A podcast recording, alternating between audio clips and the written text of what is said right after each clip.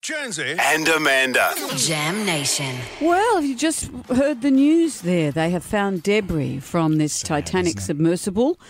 That means that it imploded.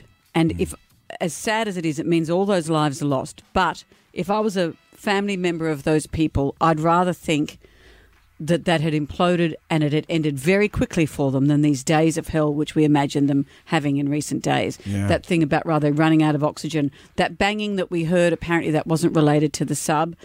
That was a distressing moment, thinking they're in there, hoping they'll be rescued. Mm. As appalling as it is that it, it imploded, that would be a very quick demise. It's a story of hope, isn't it? That's what we always want is hope. Whether they're Chileans stuck down a mine or our very own guys stuck in Beaconsfield. There's Yeah. always that. Or the kids or in the Thai little kids in the cave. cave. There's always that hope that, that they will survive. And, and we wanted those guys to survive, It's but unfortunately. it's hard, isn't it? The eyes of the world, the hearts of the world. Um, it, but but as endings go, I think that's a quicker ending than Yeah. the days of drifting with no oxygen. Yeah. Would you agree with that? Yeah, yeah, yeah, yeah. That's that's the way you. Well, you know, I, I'd like to die in my sleep at the age of ninety-eight, like Granddad. But, uh, When he drove that bus.